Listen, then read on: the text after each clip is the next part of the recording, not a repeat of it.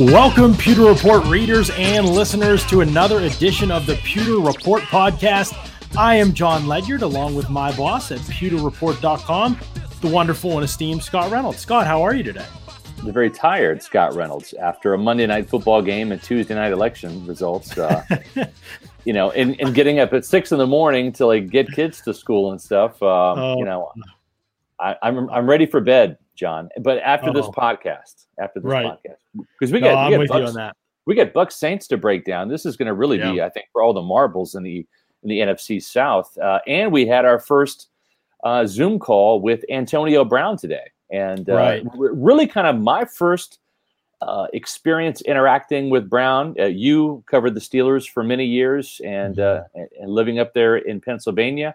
Um, you you know you you know Antonio Brown, and and so I, I think let's let's start there, John. Um, my first impression of Antonio Brown was uh, humble, uh, soft spoken, mm-hmm. contrite uh, to a degree, um, and kind of said all the right things. But when when we were talking about this, kind of like in our group chat, uh, as the Zoom call was going on, you were saying, "Yeah, contrived, scripted." Same Antonio Brown, right? Yeah, I mean, and I won't speak to uh, the individual, you know, in terms of his character, because I don't know. I mean, one Zoom call is not enough to determine whether right. he's a changed person from a character perspective. Um, but on my experience, typically changed character comes out of a verbal admission of guilt and uh, a communication and articulation of what exactly was wrong and how you went about fixing it and how it changed. Um, and I don't know that we've we've never seen that from it. I know we've never seen that from Antonio Brown. We didn't see it today. He didn't mention anger a little bit, and I wrestled with anger a little bit, and that was the closest I've heard him get to use do any type of specifics.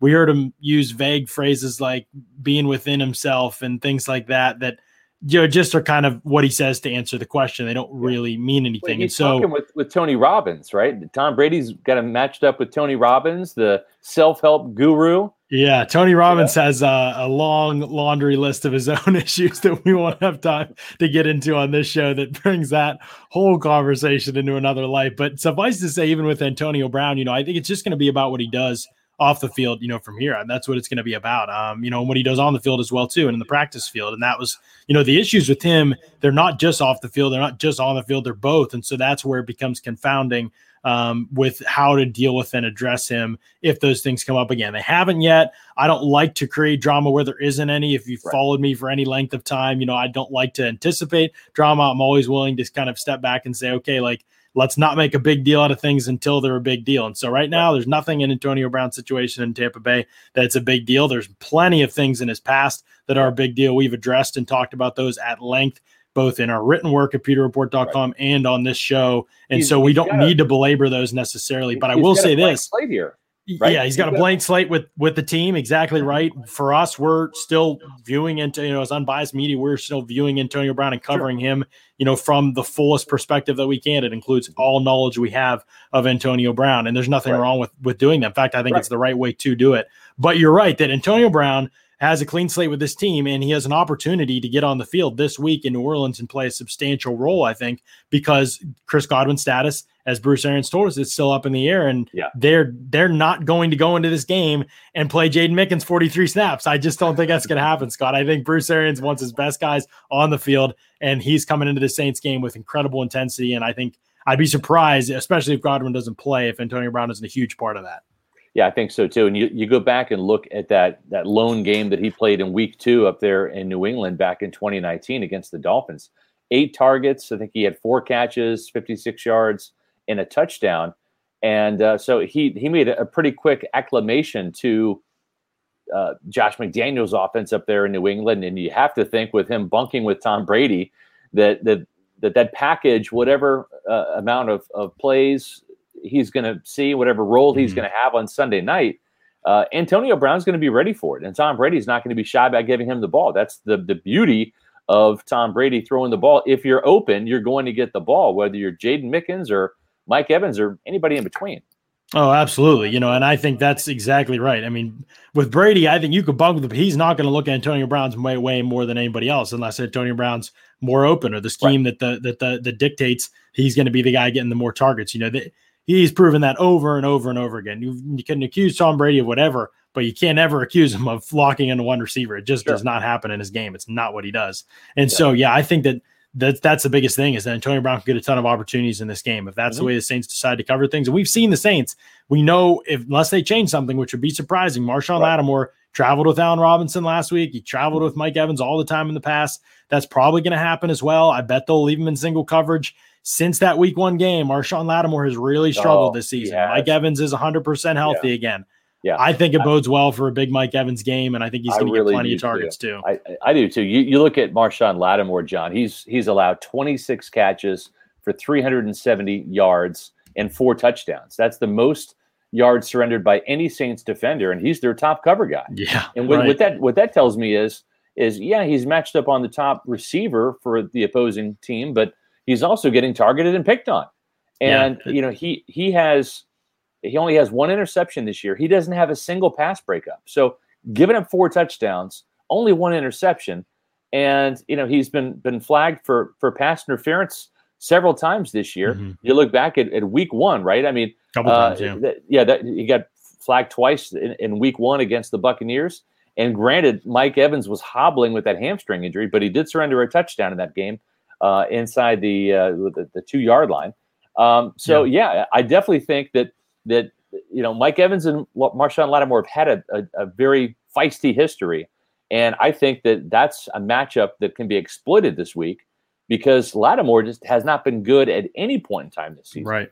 Exactly. And Chris Godwin was great week one in this matchup. And some and yeah. Shan Keltner asked, How's Godwin's hand? And we mentioned it just a, a, little bit ago. But I think Friday, Bruce Arians said they'll know whether he can catch and whether he might be able to give it a go. Uh, just not not enough information to know at this time. So we'll just play the waiting game with Chris Godwin. Uh, but the Bucks certainly have enough weapons to win without him. But with him, I mean, he was dynamic last time these two teams met people kind of forget because he's been in and out of the lineup maybe, but he made a lot of the big plays in this game. The corner route on the first drive of the game was the big play uh, and getting them down to score on that first drive.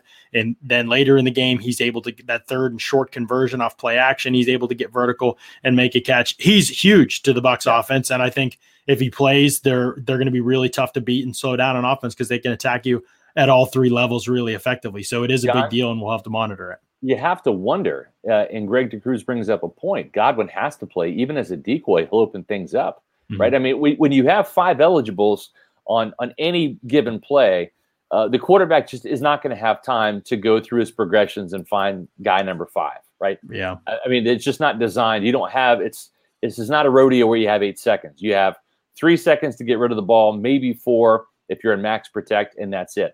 A quarterback, even a guy like Tom Brady you know, maybe gets to the third, you know, uh, sure. read in his offense, which is usually the check down. Usually it's it's either you know deep to underneath or underneath deep, you know, and then it's the check down, right? Maybe you get to number four if you're in the, if you're in the red zone in a very short condensed area where you you know you've got everything kind of happening at one level, right? You kind of just yeah. scan the field left to right or wherever. So if if Chris Godwin can't catch the ball then then he probably doesn't dress. But even if even if he can, but is not hundred percent, he does have some value on the field as a decoy, even if he never gets targeted, because you have to respect him if you're the Saints. And if you're the Saints, you don't know if he can catch the ball or not. If he's dressed and active, you have to assume that he can. So right. I, I, just wonder if if Greg makes a pretty decent point that that even if even if he can't catch the ball, if you just dress him and put him out there as a decoy and just target Evans, you know, target Scotty Miller, target Tyler Johnson, gosh, t- target Jaydon Mickens if you have to, uh, Antonio Brown, uh, Rob Gronkowski. Yeah. There's plenty of weapons to throw to, but you just wonder if if Godwin could have some value as a decoy. Right. And this Saints defense, they have had their ups and downs this season, Scott. It's been more down than up, especially when you consider the talent that they have. They have players at every single level of their defense. They have depth. It just hasn't come together for them. The execution yeah. has not been there for them consistently. Part of it's Lattimore struggling. Cam Jordan hasn't produced sacks. the way that they're used to uh, from him. Marcus Williams hasn't produced plays on the ball the way they're used to from him. So all those guys just haven't really had the seasons that they're used to having. All still good players, all still right. have made plays, but consistently nobody's like afraid to go after or deal with any of those guys. Yeah. Now it really started week one as it comes to Cam Jordan and even Marcus Williams and it's continued throughout the season for guys like Lattimore, Janoris Jenkins as well, who we saw have a pretty decent game against the Bucks in week one, and it's just been kind of downhill for him since then. The Saints' other corner, but they're still hovering like in the in the high in the 10 to 16 range in most defensive statistics. Yeah. But the one that really stood out to me, Scott, is that passing touchdowns, they've given up a ton this season, 19. Yes, and, it's 31st in the NFL, only less than Atlanta. Um, so that's a little bit of a concern. That also can be like a really skewed statistic that requires a lot more context. Mm-hmm. But I, I combined it with this, the Saints are unbelievably, even though their record is good and mm-hmm. their defensive value uh, uh, above a- average uh, or above adjustment from Football Outsiders is eighth in the yeah. NFL. So it's a good ranking from that analytic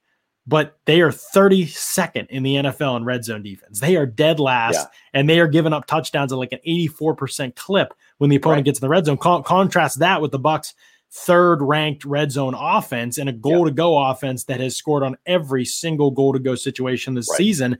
And you over see 20. where the advantage can be. Right. Over, the, I think it's like 22, 20. You yeah. see where the advantage can be for the Bucks if they don't have the three turnovers and have the what nine penalties or whatever it was the last time right, that they played. 100 yards in week one. Yeah, exactly, exactly. right. That's that's and, the formula for the Bucks. Stay on pace, and you can convert and keep scoring in the red zone. And and and I think too that um, and you said sometimes passing uh, touchdowns allowed can be a skewed statistic because if you're a team that has the lead and, and the Saints can put up some points, right? if, if you're always in the lead and it's the fourth quarter, you have to kind of abandon the run. And if you're going to score, it will probably be, you know, through the air. And we saw that with Daniel Jones throwing the, the touchdown with 15 seconds left uh, in last, I almost said last week's. I mean, really, what Monday, Monday night's game, uh, just uh, less than 48 hours ago. So uh, to me, um, I, I think that that those statistics do bear the fact that this secondary is, is not good at defending the pass. You've got a, a, quarterback who's playing exceptional right now when it comes to throwing touchdown passes, and that, of course, is Tom Brady. Uh, you know, John, the, the, one thing that I've, I've noticed about the Saints, and maybe Michael Thomas's return this week, and we'll see if he actually returns because right. this, is, this is a guy that that sprained his ankle, was going to come back, punched a teammate, got suspended, hurt his hamstring in practice, and eh, you know, and, and it's it's been it's been a, a, a weird, wild ride for Michael Thomas, who was the leading receiver in terms of catches last year in the NFL. He's only played in one game, John. That was week one, where he had three catches for 17 yards, was blanketed by Carlton Davis. And I asked Carlton about that matchup today, and, and if, if Thomas plays, you know, he feels that, that he's he's ready to take him on. And, and I think that, that Carlton Davis, and I've said this before, Michael Thomas is a possession receiver. And Carlton Carlton Davis has enough speed yeah. to hang with a possession receiver, and and he's physical enough where you can shut Michael Thomas down. Week one was not a mirage. I asked Carlton right. Davis today too. Are you a Pro Bowler? He says, "Yes, of course I'm a Pro Bowler," and I lo- I love the confidence. And he's playing at that at that caliber of level. 13 pass breakups, four interceptions, which is tied for the lead. That's a matchup that the Buccaneers definitely can win. But the Saints need Michael Thomas, John, they have fallen in terms of their point scoring from 35 points in a, a win against the Lions to 30 points in the next game in, in overtime against the Chargers to 27 points against the Panthers to just 26 points last week in an mm-hmm. overtime win against the Bears. So yeah. this is this, this is an offense that is sliding down in terms of point scoring, and we've seen when Tampa Bay's offense uh, is clicking and on fire, they can put up points aplenty. They did that against the Chargers. They did that against the Packers. They did that against the the Raiders. Um, and you know, with Antonio Brown coming in, that's another weapon that can potentially light up the scoreboard. And mm-hmm. and right now, if you're the Saints, you need Michael Thomas to not just play. You need him to play at that Pro Bowl caliber level because they're just not scoring enough points. Yeah, I mean, still seventh in the league in points per game, but it has been kind of an adventure for Trending the Saints offensively a little bit. Right. It's like, and they have to, they have absolutely no big playability at all. Like they just yeah. don't have, I mean, they are one of the least deadly offensive teams in terms of creating big plays right. in the NFL. You know, even in the run game, they basically do it more in the run game than they do in the pass game. They just yeah. don't have it. In the pass game, it's almost ridiculous. Brees has played every game, obviously, for the Saints this season. He's five of 11 on throws of 20 yards or more. So not yeah. only does he do it at a league low rate, they're only quarterbacks in the league to be considered starter comparable. Now, remember, Cam Newton missed the game, Jimmy Garoppolo missed the game, but those are the only guys, or maybe two games, they're parts of different games. Right. I don't know. Those are the only guys in the league who've attempted less 20 yard passes or more than Drew Brees, and they haven't played all their team snaps. Those are the yeah. only guys that qualify. Are you saying that Drew Brees' arm is shot, John? Is that what you're saying? I don't even I don't know if it's even his arm. I'm sure that's certainly part of it, but it's just he doesn't have the confidence, the aggression to pull the yeah. trigger down the field. And so and really, much so that the offense has just molded itself yeah. around his limitations at this and, and, and the thing too is is when you look at at at this offense, Emmanuel Sanders is a shell of his former self. I mean, he's 32, 33 mm-hmm. years old. He's not the speed guy he once was. Michael right. Thomas again, you know, is kind of a possession receiver. They don't have Ted Ginn that that used to be when he was younger the, the guy that could be the downfield threat and, and take the, top off the defense. So right. they don't really have the speed merchant on there like like a Scotty Miller that that can really go vertical and mm-hmm. and exploit a defense for some big plays downfield. Right. And we appreciate Zach Jarvis, your donation, Thank man. You. That, that's awesome. And, and the question, we appreciate that as well. If you want to subscribe, go ahead and subscribe. Pewter Report TV, Pewter Report Podcast.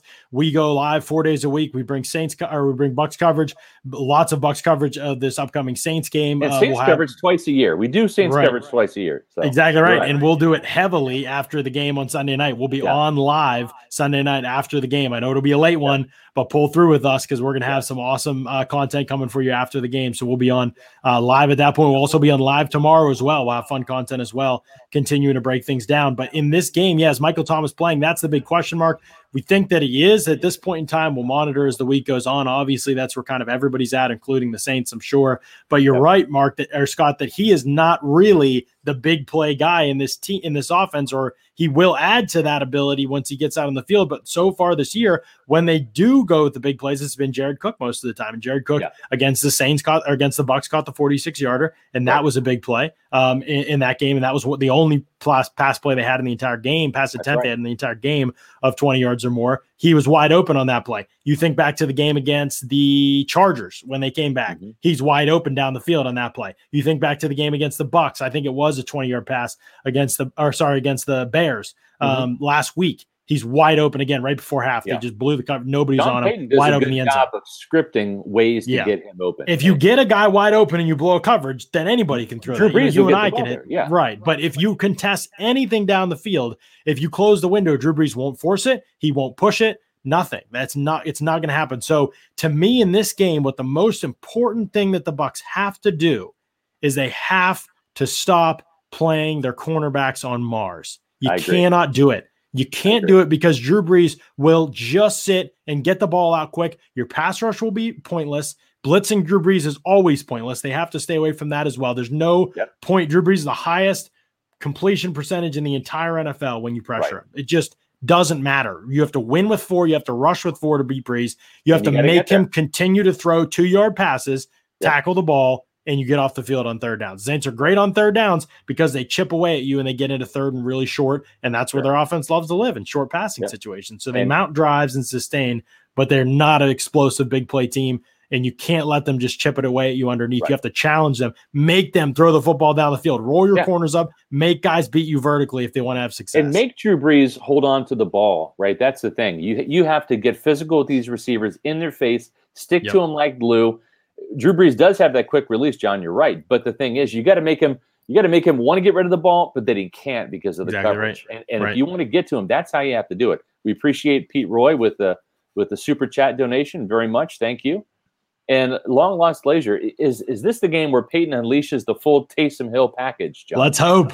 Exotic plays are the kryptonite to a, a sound aggressive defense, and uh, you know that, that, it's an interesting point. Taysom Hill has become a, a more uh, more of an option. He's more of a staple in this offense, and uh, and does so mostly running the ball. But we also saw him catch a touchdown pass from Drew mm-hmm. Brees against the. He's Bears. honestly a good receiver. He's not a quarterback at all, but he's a good yeah. receiver. He's a good ball carrier. Yeah, but but he can run, throw, and catch, and so he's a different guy that you, you really have to kind of do your best to kind of guess and scheme for a little bit. and and Sean Payton has this man crush on Taysom Hill, and you know he's made some plays. I mean that again, the touchdown catch was big in last week's uh, win over the Bears in overtime. Yeah, but yeah, but um, you know, anytime you do that, uh, you're you're either taking Drew Brees off the field or you're putting Drew Brees out there as a wide receiver, and you're mm-hmm. essentially playing with ten on offense uh, in that type of situation when when you when you kind of do the, the gimmicks and and, quite, and quite frankly, I think the Buccaneers have the speed. Whether it's it's the the safety near the box in Jordan Whitehead who made a, a missile type play, whether it's Antonio, uh, I'm sorry, uh, Antoine Winfield coming in, uh, screaming like a like a cruise missile from uh, the free safety spot, or whether it's the linebackers, Devin White and and Lavonte David, they have enough speed in the box where they can shut down Taysom Hill and some of those yeah. runs. And one of the keys for the Bucks will be the screen game. You know, they have to be better against the screen game. Saints hit a hit a, hit a great screen. Uh, uh, they used jet motion and hit kind of a throwback screen uh, in the first matchup to Deonte Harris, real quick guy who they like to get the ball in space. Again, they have to figure out ways to manufacture splash plays. That's how they have to operate. They are not going to get them down the field. Their 20 plus and 40 plus yard plays yeah. will come from plays that are blocked up and schemed up the throws occur near the line of scrimmage. That's how the Bucks will. If they lose, I bet that's how they'll lose. Uh, if if that's what uh, that's the result that fall, befalls them, because that was where the Saints have killed teams right. this year. I know the Green Bay game. Remember, Alvin Kamara caught that screen pass that was you know going to it as a Drew Brees touchdown yeah. pass, and it was like that's a right. negative one yard pass, you know. But that's yeah. and he broke a ton of tackles, and Kamara's great at that. And mm-hmm. the Bucks defended Kamara pretty well in those situations last year, but he did score on the screen. Remember down yeah. in the red zone, right. and then Harris hit the they, they, hit the screen to Harris. They got him in field goal range for a big three points in that mm-hmm. point in the game. The Saints have lived off the screen game. They've got a lot of different ways and a lot of different players and that they use there to, to beat you. Night, John, you, you look you look at Ed what Jason Garrett did right with that throwback uh, mm-hmm. You know that exactly uh, right. I, I, forgot. I forgot who caught it. Was it uh, was it Golden Tate? I that, don't even that? remember. Sterling Jason Shepard, Golden Tate. Yeah. yeah. Jason Pierre-Paul made like a diving tackle that that could have gone for a touchdown. Yeah, um, you know, really kind of suckered the Bucks and and and listen when you have an aggressive defense that loves to fly to the ball. Uh, you know, when when they see a flash, they go to it like like right. uh, like a you know a, a cat and chasing a light on the on the carpet. And, and so to me, that's the one thing too is you do have to play very disciplined football. You do have to to read your keys. And boy, John, we've seen now Antoine Winfield Jr. really plays some disciplined football and not get fooled and not mm-hmm. get suckered. And and gosh, this guy is just he is not playing yeah. like a rookie. Uh, and and, right. and, and you know when when, when I think of of rookie, um, you know, I, I, think of Cookie, right? Like like you've got Mark Cook, right? We call him Cookie. You know, he's not on today. Uh, typically, he does like cookies. He does like cookies, and and, and Cookie isn't on today. He he usually joins us on on our post game podcast or the day after game, but usually John and I will do uh, the the the the preview podcast. But it's like you've got rookie, Cookie, my bookie.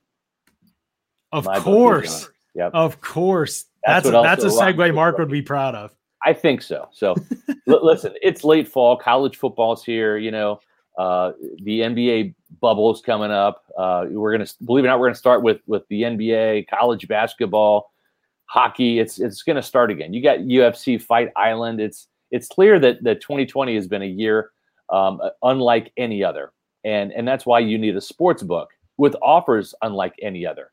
So get some skin in the game with MyBookie, where odds boosts, lightning deals, and free bets will wait all season long. And with Turkey Day right around the corner, there really is no better time to feast on some NFL action. Whether you're a first-time customer or you've been playing MyBookie for years, like I have, there's no shortage shortage of value to be found in the thousands of games uh, in terms of the lines, the unique prop bets, the money lines that I like to play, uh, the point spreads and those contests that they offer every week. So sign up or get reloaded today in your account, find an edge, make your bet, and get paid. They also boast a fully fledged casino platform, giving you access to all the, the classic table and slot and card games that you would expect to find at your local casino spot. And that's the best part. At MyBookie, the doors never close. So you can continue to build your bankroll even after the stadium lights have gone out. So make the right play. Sign up today at MyBookie And when you do, use the promo code Pewter to get your deposit matched halfway, all the way up to a thousand bucks. So the terms are simple. If you put in two hundred dollars, they're going to match your deposit with another one hundred dollars in your account. If you are already planning to to bet this season, this is like getting free money to bet with. It's winning season at MyBookie. Use the promo code Pewter and sign up today for some fun and win some cash while you're at it. Sounds like a plan to me, Scott. And for guess what? For the second straight Pewter Report podcast, we've got some breaking news on the podcast. Actually, several elements of breaking news slash news that was just reported before we went live. Uh, yeah. Will Gholston earlier this offseason, he tweets that he contracted COVID 19 and he was able to get through it with relatively minimal symptoms. Right. But in recent days, he tweeted he was exposed to someone outside of the team who was tested positive, and he's currently self isolating for the next few days for precautionary reasons only. He's testing daily, and he says he's expected to rejoin his teammates in time for Sunday's night's game against the Bucks. So we'll right. monitor the situation, but it's not a positive test. The Saints or the Bucks, I believe, have placed him in the protocol, yep. and so it's just a precautionary measure right now he'll obviously continue to be tested and we'll hope those come back negative for more than just the, the game, but for his health as well. Also, uh, Tom Pelissero, NFL Network reporting Alvin Kamara has a foot injury that isn't considered major. Uh, the Saints did get Michael Thomas, Emmanuel Sanders, and Marquez Callaway all back at practice. So all three wide receivers for the Saints back uh, at practice. Sean Payton said Kamara was limited today. They'll be careful with him, call him day to day. He plans to play still. So we'll monitor that one. Kwon Alexander, we appreciate – Zach Jarvis yes. again throwing us a super chat donation. Big shout out, Zach Jarvis. He wants to know about Kwon Alexander. Kwon Alexander will not be able to clear COVID 19 protocols in time to play, so he will not play on right. Sunday night against his former team, the Buccaneers. And then the big news Greg Auman uh, of The Athletic reporting that Ali Marpet has an injury he's dealing with, and he could miss Sunday's game against the Saints, which would be obviously the first test really of the Bucks offensive line. I think Bucks starters have played like yeah. 98% of their snaps, the highest percentage for five starters in any team in the NFL. Yeah. No team in the NFL has played as much together as their five starters. So it'd be a huge test for them if Ali Marpet is not able to go because right. none of their starters have missed any games this season at all. That's right. Um, hard to tell who would replace Marpet at this point. Yeah. It could be AQ Shipley playing guard. He has played guard in the past. Right. He's a very small guard, so it would be a tough matchup for him against some of the Saints' long levered guys like uh, Davenport, who could play inside, and Onyemata, right. who's improved a lot as a pass rusher. Yeah, the other option would be Joe Haeg. Yeah, he's a load. He's a great player. And he had a great game against the Bucks last time. Um, The other option is Joe Haeg. He could be the he's played all the offensive line spots and practices at center sometimes, so he can play. Um, he can play there too, and he might be the other option. Yep. He's been kind of their extra tight end, so that you know from blocking situations, so that may change things from that perspective. But yeah, that's that's kind of the outlook right now. We'll have to just keep monitoring Ali Marpet. Practice injury report isn't out yet, and Greg has not specified the injury, so we're not totally sure what it is that's bothering right. Marpet at this point. He played every snap uh, the whole way. You know, that's no surprise. Tough dude, but uh, something apparently is ailing him and could keep him out of that game. So um, lots to consider there, lots to go through uh, as we as we think about and anticipate this matchup. One of the keys I think is going to be protecting Brady. This, this, team just gets out of sort when protection breaks down. It has not broken down very often this season. Right, early in this in the, in the first half, in the middle of the game, I guess maybe is the best way to say it. Against the Saints, yeah. there were some issues. Really, like two or two or three drives, maybe some moments mm-hmm. in the Bears game. Really, there were some issues most of the season. This has been I mean, Brandon Thorn tweeted out the other day Tristan Wirfs, Ryan Jensen, Ali Marpet, best left guard, best center, best right tackle in the NFL yeah. this season so far for him at the midseason point. And I think that's yeah. that's just completely fair. I mean, that's you know that is that's pretty indicative of where they're at. I mean that that's right. how well this group has played, and they've played against some great competition too, and they've been locked down. So that's important, and not having your best offensive lineman obviously affects those things because the Saints have more bodies than they had. Remember, Davenport didn't play week one, more bodies exactly. than they had week one, and Cam Jordan starting to heat up as well. Yeah. And, and I think that that's the thing. It's like Trey Hendrickson, who actually got Donovan Smith for a sack in week one, um, has played really well in, in Davenport's absence. Davenport is, is now back, and I think you're going to see that rotation there. Hendrickson has six sacks. He's kind of a local kid out of, out of Florida Atlantic. Really impressed me at the East West Shrine game a couple years ago when – when he was coming out in the draft. And and Marcus Davenport has a sack and a half. He's only played in three games, coming off of an elbow injury that he suffered in uh, training camp. So with with mm-hmm. having that one-two punch, and Carl Granderson actually had a sack fumble against Brady uh, on Donovan Smith as well. So Donovan Smith really played his worst game of the year in week one. And yeah. so I think he's just like he did a year ago. yeah, yeah, he has to atone for that. And to his yeah. credit, he's played really good football. No penalties yeah. for Donovan Smith over the last three games.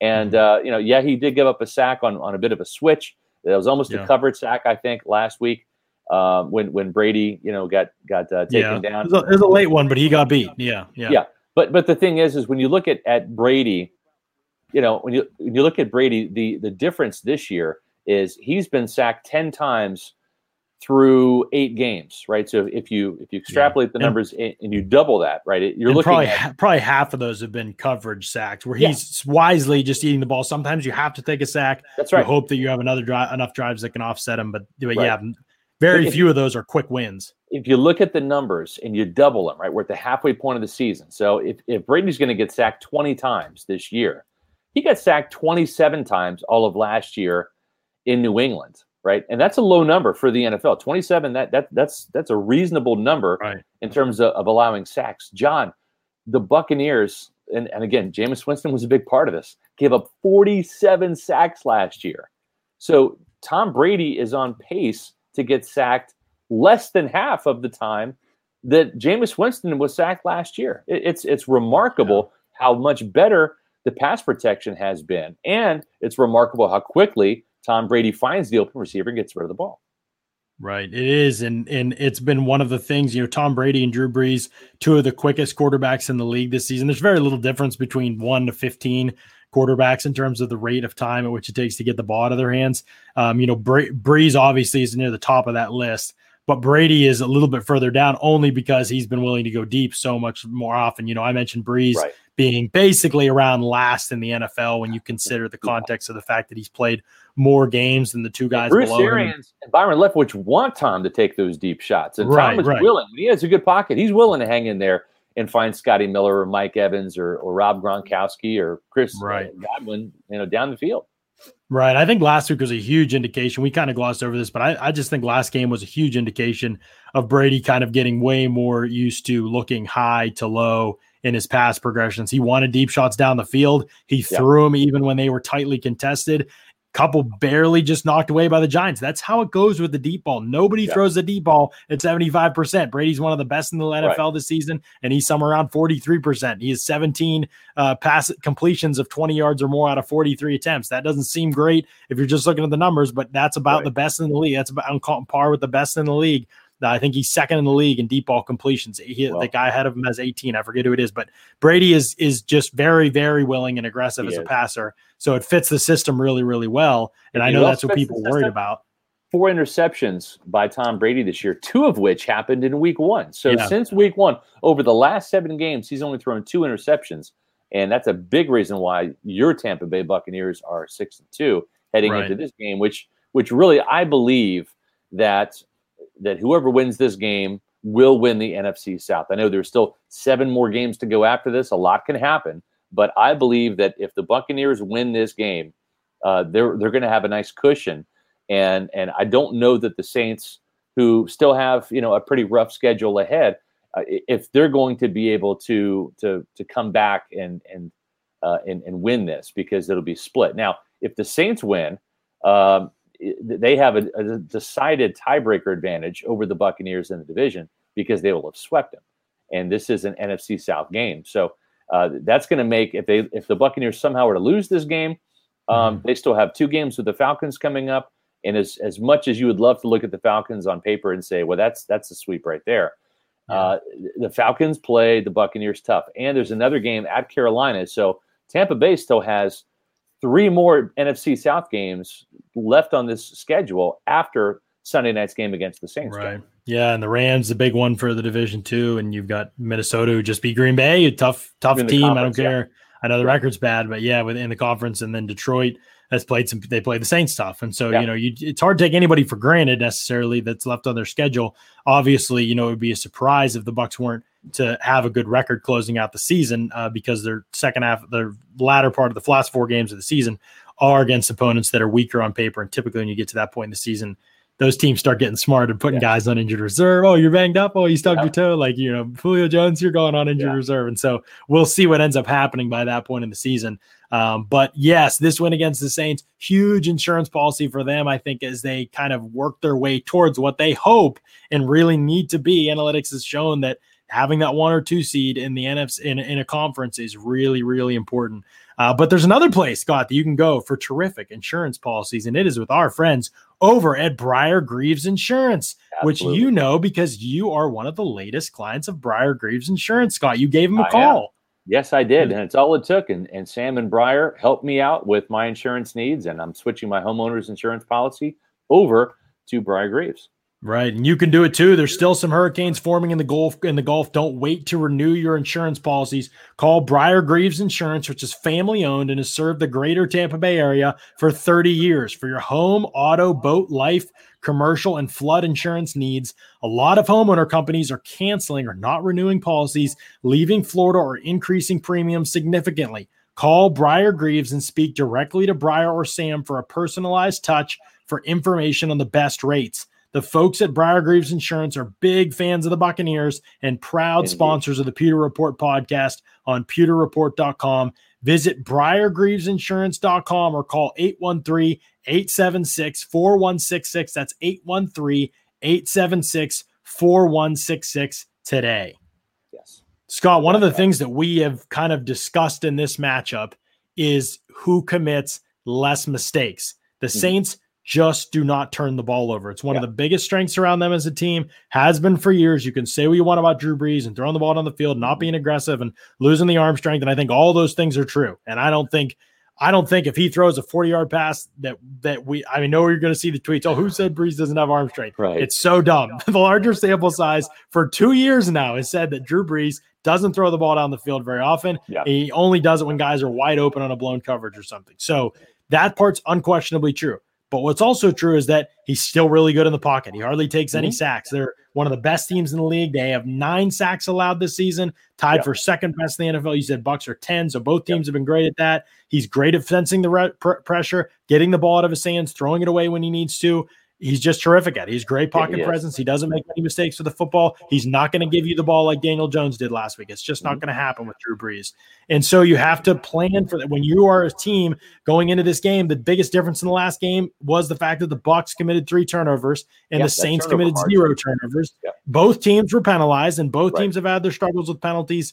Both have cleaned it up a little bit in recent weeks after rough starts to the season. Okay. Bucks really trending in the right direction in penalties, although they still have more on the season than, than the Saints do. It's pretty comparable. Right. That's going to be the key, right? In this game, yeah, the Bucks, I think we agree, are better than the Saints. Yeah. But if they beat themselves, they will not be able to beat the Saints because I just don't think the Saints are going to beat themselves. They're just not going to happen. Yeah, and I think the thing too, John, is is and you kind of alluded to this on the last podcast the Saints are going to come in full of, of, confidence, right? I mean, they they've mm-hmm. owned the NFC South and they know how to win the division. They've done it the last three years. The last two of which they've been thirteen and three. They've they've not been that dominant this year, but they've found ways to win close games, and they've had right. two overtime wins this year, and, and they've done so without Michael Thomas, their Pro Bowl receiver. So. Uh, just like the Buccaneers found a way to win on Monday night, the Saints have been doing this for a long time. So if you want to to to knock out the defending champion, uh, you can't let it get to the scorecards. You got to knock him out, right? Like yeah. you you got to take you got you got to have a, a perfect game. You got to play your A game, and then you have to force the Saints into some mistakes. And and sometimes it's not even on, on offense. The Saints forced the Buccaneers into a special teams mistake, and you know that that was uh, that was really kind of what got uh, yeah. Well, they they had a blocked field goal. Yeah. It was Ryan Succop's first, and then also Mike Edwards had the fumble when he was trying to step in front of Jaydon Mickens and field kind of a pooch kick.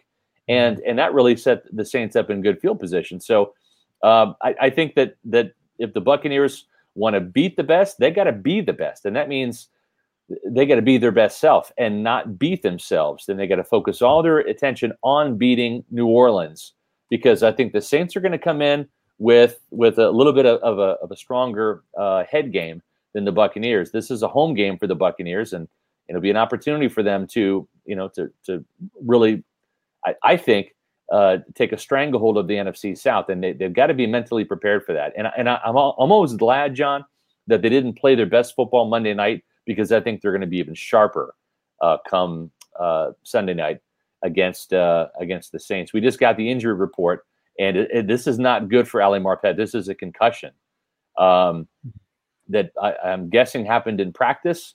Might have happened. same thing as the Chris Godwin situation, I bet. Yeah, yeah. So this is not good. So uh, I, I think you can you can rule out Ali Marpet for this game. Uh, I don't see him passing concussion protocol. Um, so that that's a big blow, and it'll be interesting to see if Joe Haeg or if if AQ Shipley uh, goes in there at the guard position. Um, and, and, then you, you kind of have to wonder what the trickle down effect is, John. You know, Donovan Smith has not really lived up to his second round billing and and become that top 10 tackle that that he has the physical ability and the traits to be, mm-hmm. but he mm-hmm. just hasn't been that consistent guy. So much so, John, that Ali Marpet started off his career as a right guard in Tampa. Then they experimented him with him at center one year, and, and he, he didn't really, um, you know, play at, at, an elite level at center. So when they put him back at guard, they put him at left guard, right next to Donovan Smith, to kind of shore up that side of the line. So now you look and you're going to have a backup player, whether it's Haeg, it, it even could be Josh Wells uh, or AQ Shipley. I'm guessing it's going to be Shipley or or Haeg, but you're going to have one of those guys next to Donovan Smith, and I think that really weakens the left side of this offensive line, not just in pass protection, but also in the run game, John. Right. No, I agree with you. It's a big it's a big loss if indeed he can't go, and we kind of anticipate him not being able to go. So yeah, you're right. It's a big loss. Um, you know, uh, we look at just down the injury report before we wrap up here yeah. at some of the other players that missed, but Jamel Dean didn't participate because of an illness. So you monitor that, but assume that hopefully he's feeling better. Mike Edwards, a limited participant. Uh, Will Gholston, obviously, as we mentioned on the on the COVID list uh, for now, doesn't mean that he's not going to play. Just didn't wasn't a positive test. Um, right. Just may have been around someone uh, who did test positive, so he's yeah. got to watch. Uh, Chris Godwin, limited participant. Um, Marpet, obviously, with the did not participate because of the concussion. Scotty Miller, again, limited with a hip groin injury. Antoine Winfield um, was full participant with that shoulder that's been bothering him, and Jason Pierre Paul's on there every day with that knee um, yeah. as a limited participant for this one. So we'll see with Jamel Dean. We'll see with Will Gholston. Obviously, those kind of up in the air. We'll see with Chris Godwin um, you know, we're getting to that point in time where it's time to make predictions for this one, Scott. And is, this is yeah. so tough for me. You know, I have been, I've come on the show confident about almost every pick this year, and I've yep. been, my record's pretty good. Yes, I think I've is. only got one wrong. Yep. I'm saying I'm seven to one or something like that this yeah, season. You're leading the pack. This one is really hard for me. You know, I was, I felt good about the Packers one. I really did. I felt, I felt good about the Raiders one, but this is tricky for me because I think the Bucks are the better team, but knowing that they're banged up and that the Saints are getting healthy and getting guys back, um, and the fact that the Bucks defense, I just think they've been leaky. I think they were leaky against the Raiders, to be honest. Um, I worry about that four man pass rush. I think that you can you can rush four and drop against Brees, and you can have success. And it's okay if you don't pressure him right away, but eventually, I think you can't give him all day in the pocket. You know, it's just too hard to cover. You know, he finds guys, and if they're going to play in coverage and press man as they should against this team, and try and match up with these receivers and give no space and no uh, you know space underneath, pass rush got to get home, and they yeah. can't get beat by trick plays because you play press right. man, your corners are going to be turned, their back's going to be to the line of scrimmage, and that's when you get the opportunity to hit screens and things like that. So you give up something in every coverage, and that's what they're going to have to watch for. So I just am I'm skittish. I know Bucks fans are going to get mad at me because I've been kind of in this team's corner in all these big games this year, but and I said I think early I don't know if it was on this show or what it was or that I thought the Bucks would win. I just have thought about. I just think this might be one that the Saints take. I picked the Saints before the year to win the division, even though right. I think by the end of the season the Bucks will be the better team. Um, right now, I think the Bucks just might be a little bit more banged up than the Saints, and that matters in games like this. And I think that the Saints obviously are extremely well coached, and yep. their their attention to detail is terrific. And I think that that matters. And I also am worried about the, the run defense. I don't think mm-hmm. it's. I don't think it's the same without Vea. And I don't think that's the end of the world, except that I just think the Saints are so good and efficient and not, you know, normally you can look at the Steelers game the other day. They got 265 yards rushing, almost every Ravens carry was 20 yards. It was absurd to watch. yeah. And the Steelers came in with a great run defense. Right. And it didn't right. matter because Lamar Jackson turned it over four times and they didn't right. they failed twice in the red zone and those just aren't things the Bucks do, uh, the Saints do. It just aren't. Yeah. They that's not how the Saints it's not going to happen, you know, for them. Mm-hmm. So I think if they can continue to be efficient on offense, they can have enough success. The Bucks, you know, they're going to have to score a lot of points in this game, I think, to win. I think that they'll have some success. Uh, I'm not convinced that with if Godwin misses and, and, he, and he very well might, and with Marpet out, and there's going to be more pressure on Brady than tip, than there typically is. I feel confident of that because I think you're exactly right about the effect he has on Donovan Smith, who's already Definitely. struggled in this matchup. I just think that it's going to take time to integrate AB into the offense. No Godwin. I think you know it all kind of culminates to me in just a good performance, but might not be enough. And I think the Saints win you know 31 to 24 or something like that at some point in time we have to see the tampa bay buccaneers play good football in prime time it just doesn't happen it just doesn't um, I, I, mean i've covered this team for you know 25 years and i think the last time they, they really played well on on primetime games in primetime games was like when warren sapp and rondé barber and Derek brooks and john lynch and Simeon Rice were playing. It, has been a minute. It's been a while. It's been a decade. That being said, there's something about this team, and and I got some news for it for the Buccaneers and you Buccaneer fans out there. They play the Super Bowl in prime time. So if you're going to to make it to the Super Bowl, and some of these playoff games are going to be in prime time too, you got to get good in prime time. You got to you have to to adjust to that. And and I think Monday was it was an adjustment. I think they won in prime time. It wasn't pretty, but they found a way to win. Now I think it's time that that they start to really understand what what it's like playing in the national spotlight at night because it is different, especially for a young football team. And they've done it mm-hmm. twice now. Thursday night wasn't so great against the Bears in Chicago. Uh, Monday night was better against the Giants in New York. Now this one's at home, and I think this one is is is going to be the game where the Buccaneers finally have a decent showing and get a quality win on Monday night football or Sunday night football or Thursday night football, any primetime game, a Saturday wild card playoff game. I think right. in order in order for you to be good in prime time, you got to be good in prime time. You, you got to get that experience. And I think that okay. the Bucks take a step and they win a high scoring game, 37 to 30 against the New Orleans Saints to start to get that stranglehold on the NFC South. I, I think that they're the better team. And even with the injury to Marpet, and even with Godwin possibly not being out, or I should say, uh, not being in, or if he is in the lineup, not at 100%, I think they, they, they do enough to win. And Antonio Brown scores a touchdown in his first game as a Tampa Bay Buccaneer. Right. Yeah, there you go. Bold prediction by Scott Reynolds. Uh, Russ Rampanger was says wants to talk about the Saints injury report. We did yeah. kind of mention their injuries in their report uh, near the middle of the show. Maybe uh, yeah. mentioned Michael Thomas, Marquez Callaway, Emmanuel Sanders coming back to practice today.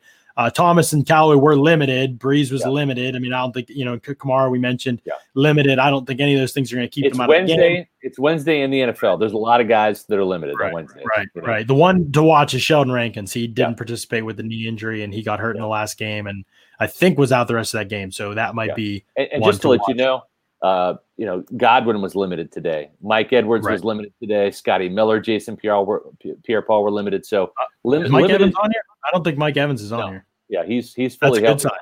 That's a very That's good, good. sign. Yep. and, I, and I and I, I think and I'm writing about this on my SR Fab Five. It's one of my four matchups to watch. I've talked a little bit about about Evans and Lattimore and John. I think that the winner of that matchup is going to determine who wins the game. If Marshon Lattimore can can play like the Lattimore of, of yesteryear, right. uh, then then I think that that the Saints might have the advantage. But I think Mike Evans he he finally got the the kryptonite shook uh, off him last Monday night against uh, James Bradberry, a cornerback that's had his number dating back to the Panthers. Uh, mm-hmm. And I, I, think Evans had the touchdown. I, I, I think you're going to start to see Mike Evans rev up the engines here, and I think he's going to exploit the matchup. And I think Evans will be the pivotal uh, pivotal character in this offense that's going to get the the Bucks to win on Sunday night. Love it. I'd love to see a shootout between these two teams. I felt like we could have had it last time, honestly, but the Bucks John, just weren't quite. It's going to go back and forth, right? Because it, it, you know, yeah, Drew Brees is the all-time passing touchdown leader on Sunday, and then Tom Brady now has that that lead on Monday night, and then Drew yeah. Brees will probably take it back at some point Sunday night, and then Brady might take it back uh, within the same game. You could have a, a right. seesaw back and forth between between the top two quarterbacks in NFL history when it comes to the all-time passing touchdowns. Yeah. And, and my guess is Tom Brady ends up at the end of the game still your all-time touchdown passing leader in leading the Buccaneers to a 37-30 victory over the Saints. Yeah, it's gonna be fun. Last question I'll take from Greg. He says, "Any concern with Brady throwing 40 passes per game by the end of the year? Will his arm have less strength? I'd rather see a 30 pass 20 run type of offense. No, Greg, no real concern with that. Any quarterback expert you talk to really will say that the more a quarterback throws, and any quarterback really will tell you, the more they throw, the better. It's not like baseball where you're throwing, you know, as hard as you can eh, that yeah. many times. You know, that's it's just different. Um, and so the more you can throw, the better and the stronger your arm is. You keep those muscles tuned up and ready to go. Um, ultimately, thirty to forty wouldn't make any difference, you know, for Brady, right. better or worse. I don't think. You, but you know what helps? You know what helps, John? No as Brady is a 43 year old quarterback, he's not throwing in New England anymore. Okay, where, right. where your your arm gets gets cold and it gets tight and those tendons get tight. He's playing in Tampa. It's going to be you know in the 70s uh, Sunday night for for the kickoff. So uh, yep. he's playing in a warmer climate. I think that's going to help his his aging arm. Uh, he's not going to have to worry about the cold until the playoffs, and maybe the Buccaneers have some home playoff games, and it's not even an issue. We'll have to see.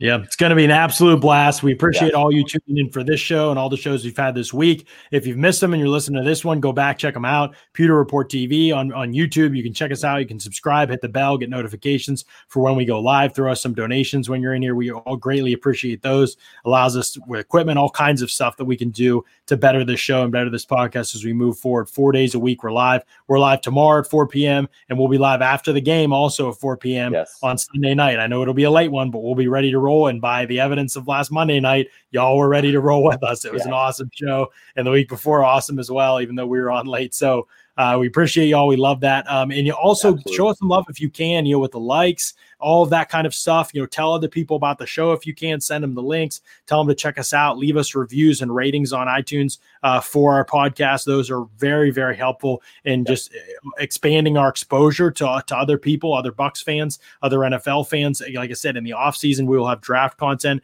free agency content. There's going to be yeah. so much in depth stuff on this show. You're not just not just going to be Bucks fans at that point in time. So you know, just tell your friends and, and your family and your loved ones and spread the word. Pewter Report podcast is here, baby. And we got some good stuff heading your way. So appreciate y'all for Scott Reynolds and myself, Jon Ledyard. Appreciate y'all tuning in to another awesome edition of the Pewter Report podcast.